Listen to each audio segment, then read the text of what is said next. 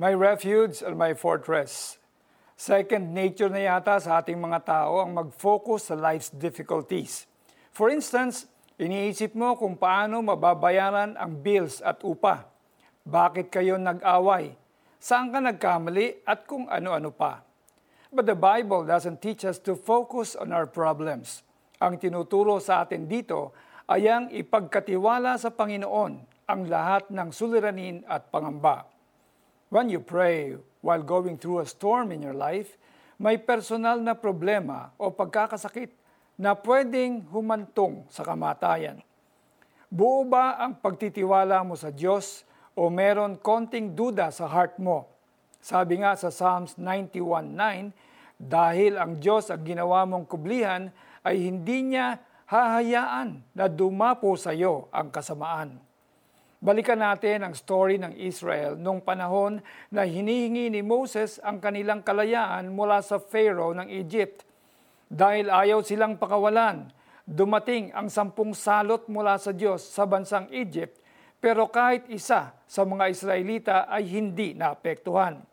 Ganyan ang katapatan ng ating Diyos sa atin na tinuturing niyang mga anak ang kanyang pangako na ikaw ay pag-iingatan ay tutuparin niya sa buhay mo. Kahit na may kinakaharap pa rin tayong pandemya o kahit ano pang suliranin, we can always have that hope in our God dahil siya ay faithful sa kanyang salita at sa atin na mga anak niya. May the words of Prophet Jeremiah in Lamentations 3:22 to 23 encourage us.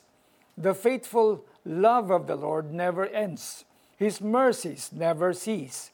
Great is his faithfulness. His mercies begin afresh each morning. Let us pray.